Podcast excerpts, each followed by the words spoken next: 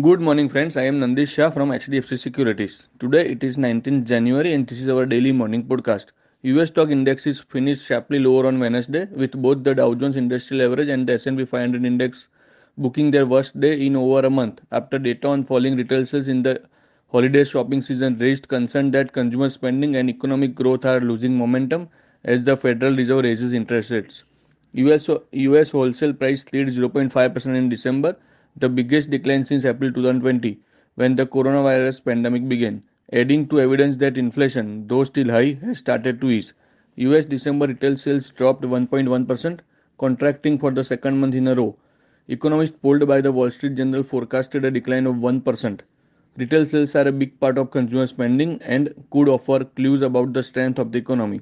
US industrial production fell 0.7% in December in the biggest monthly decline since September 2021. Some investors are start, starting to feel that the world's biggest economy is already in recession.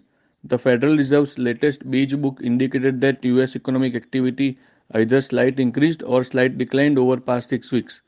Only one regional bank, the New York Fed, reported a significant decline in activity.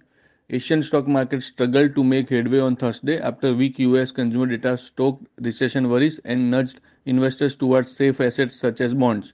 Nifty rose for the second consecutive session on January 18, driven by positive Asian cues and dovish signal from the Bank of Japan. At close, Nifty was up 0.62% or 112 points at 18165.